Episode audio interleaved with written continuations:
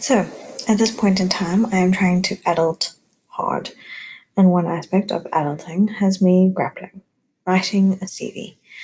I've written them before, but never has any one of them mattered. They were all fluff and stuff, written in school for good grades, written from the perspective of our future selves. It's funny how our future self is esteemed and has various accolades. The concept of what we need to do to get a job is thus grasped. The execution, however, is a little elusive. Past me had such high hopes. Award left and right, multiple community service experiences, and all rele- relevant hobbies. So, in writing my CV, I've done my schooling history, sold my working experience as much as possible. The only thing left is this damn bio introduction thing. So, this is my problem.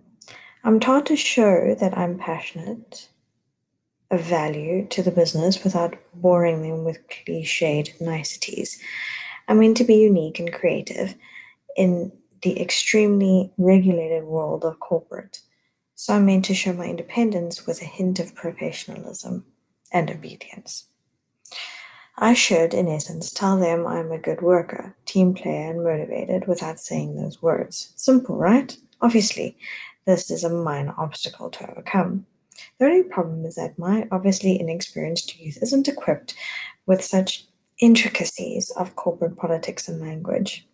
My options are therefore to either write something expected with jargon generally accepted and be reduced to the mediocre trash pile, or gamble on a bit of a self creative self selling that would leave them with question marks and a worst impression. Having said that, my position on this an obvious one of confusion and utter futility. However, I try.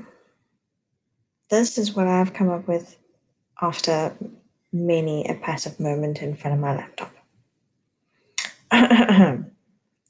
While taking on the task of a degree, I have flourished with top grades in all my classes and a thirst for learning. I've learned that I express myself through my work, but understand the complexity and importance of working collectively to build a stronger and more formidable force.